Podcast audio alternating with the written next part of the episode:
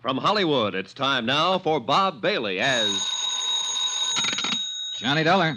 Hi, Johnny. Dan McKay, Harbor Police. Dan, I was planning to drop by and see you about the sinking of the Molly K, but I've uh, been pretty busy since I got here. Yeah, so I've heard. Johnny, you're under arrest. What did I do? Park in a red zone, walk in the grass? I'm not kidding. I mean it.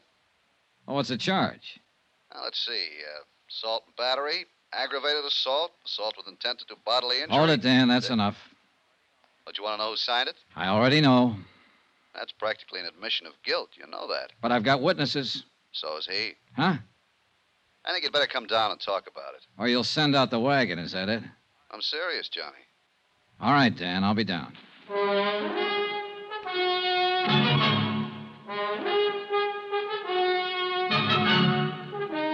Tonight and every weekday night, Bob Bailey in the transcribed adventures of the man with the action packed expense account. America's fabulous freelance insurance investigator. Yours truly, Johnny Dollar.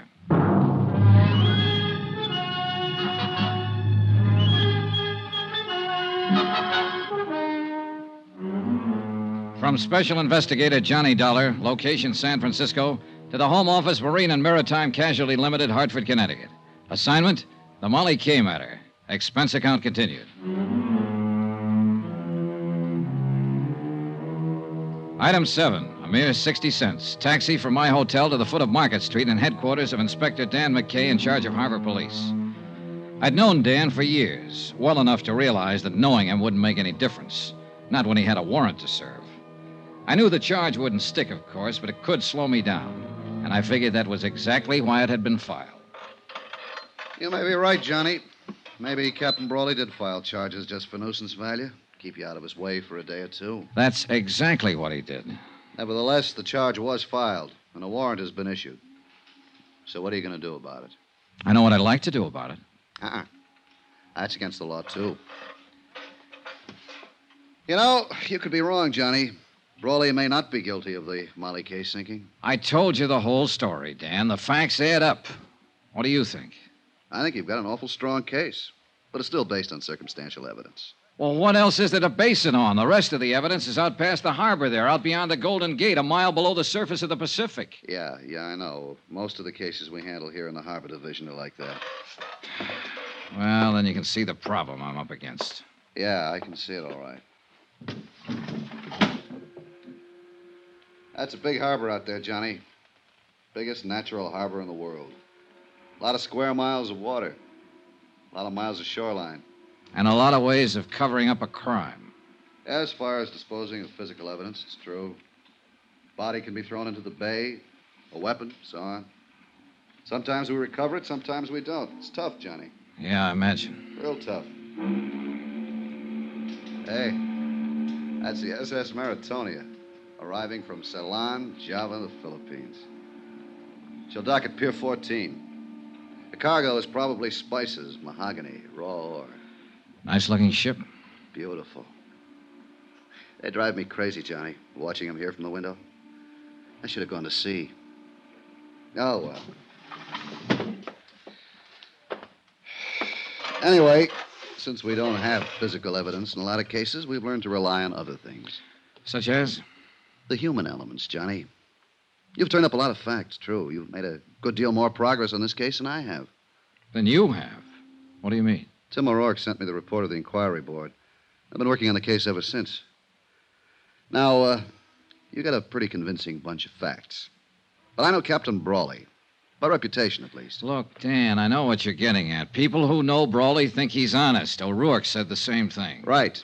Tough, hard, violent temper, a slave driver, but not a crook. An honest man can get under pressure sometimes, get pushed beyond his depth. It happens every day. Yeah, yeah, but Johnny, even then, he reacts according to his pattern.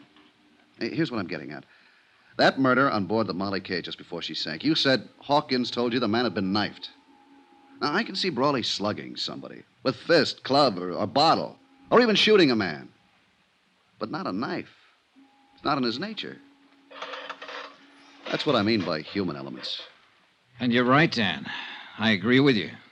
I don't think it was Brawley who killed him. Here's the way I see it Brawley was pressed for cash. The mortgage on his ship was due in 30 days. He was carrying that grain for Dean Sutton on a contingency basis. He might not make any money, or at least not enough. He was probably doing it as a favor to his daughter. She and Dean Sutton are engaged. Yeah, I know, So the first time out, he tried setting that fire on board. It didn't work. One of the crew, Bill Mack, discovered it before it got started. The Molly K returned to port, and Brawley filed an insurance claim. Then he got scared off an investigation and withdrew it.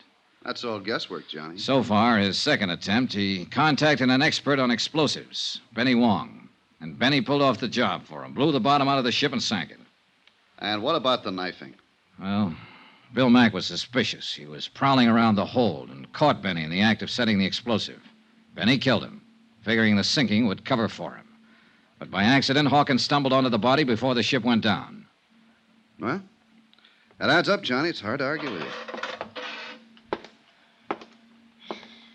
I just can't see a captain sinking his own ship. It's been done before. Yeah, I know. Not everybody feels about them the way you do, Dan. And a half million is a lot of money. That's true. But 25 years of command means a lot, too. Deep sense of responsibility, integrity. Uh, oh, pardon me. Inspector McKay. Oh, yeah. Just a moment. It's for you, Johnny. It was Lou Tang, Shanghai Lou.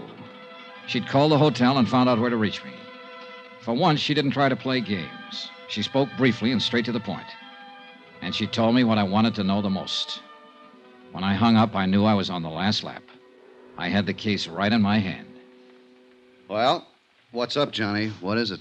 Dan, how would you like to come along and talk to the man who blew up the Molly K?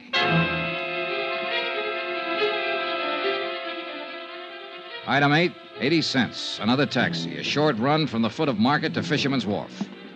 Lou Tang's spies had told her Benny Wong was holed up in a back room of the Fa Song Fish Company out on the docks. And they said he was scared, armed, and dangerous. There's the Fosong layout, Johnny. Right there, the warehouse in the end. Yeah. Well, let's go around the gangway. Lou Tang said the room is on the back corner. Uh, say, Johnny, uh, why don't you wait here? Let me take him. This kind of thing is part of my job. But he's my pigeon, Dan. I found him first. There's a door at the back. That must be it. Yeah, only one it could be. Besides, I'm under arrest. If you left me alone, I might escape. Yeah, yeah, sure. You got a gun, Johnny? Yeah. All right. Let's go. We moved quietly up to the blank wooden door opening onto the gangway over the water. There were no windows in the back wall, so we were certain we weren't being watched from inside. We stopped at the door, and McKay reached for the knob and tried it gently. It's unlocked. Good. You ready? You go ahead. Hey, what? Hold it, police officers. Drop that gun. Drop it fast. This doesn't look much like Benny Wong, Johnny. No, it doesn't. Now look here. What do you, do, Dean? Go around with a gun in your hand all the time? You're making a mistake, Dollar. I don't know any more about this than you do. Any more about what? What are you doing here, Dean? Never Dean? mind, Johnny. Here's what he means. Huh? Oh. Well. So we don't talk to Benny. Shot three times. Yeah.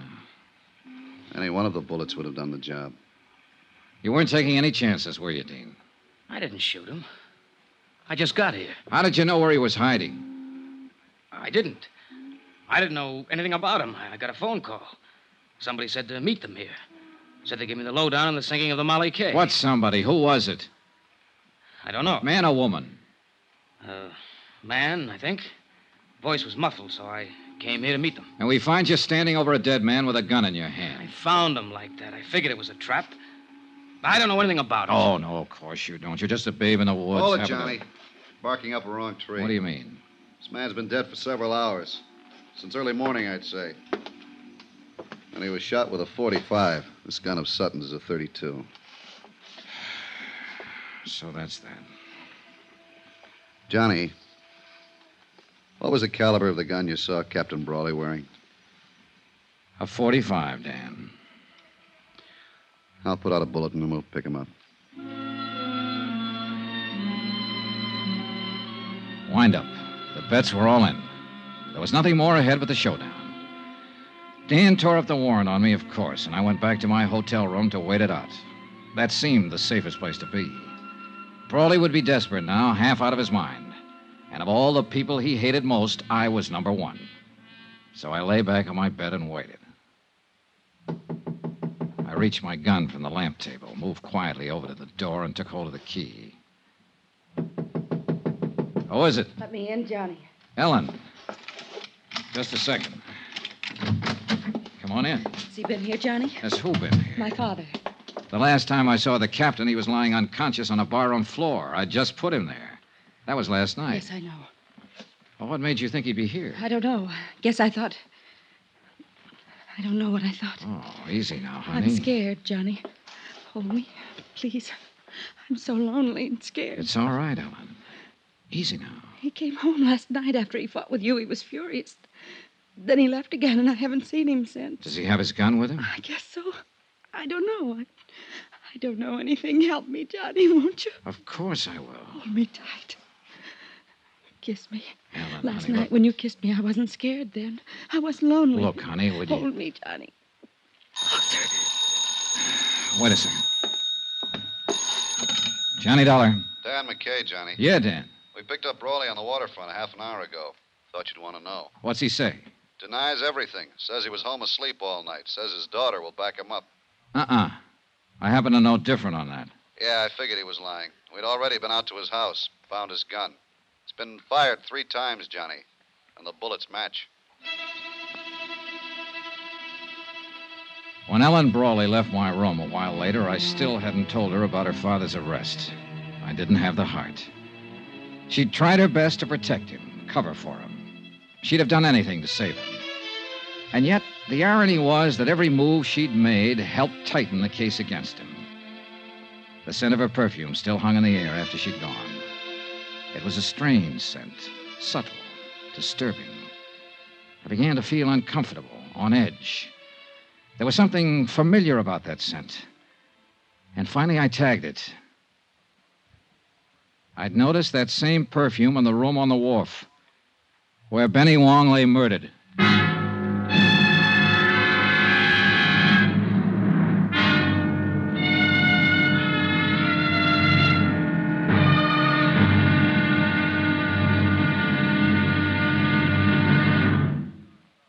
Now, here's our star, Bob Bailey, to tell you about tomorrow's episode of this story. Thanks. Tomorrow night, a deadly rendezvous on the fog shrouded waterfront, and an explosion that rocked the city. The payoff. Join us, won't you? Yours truly, Johnny Dollar.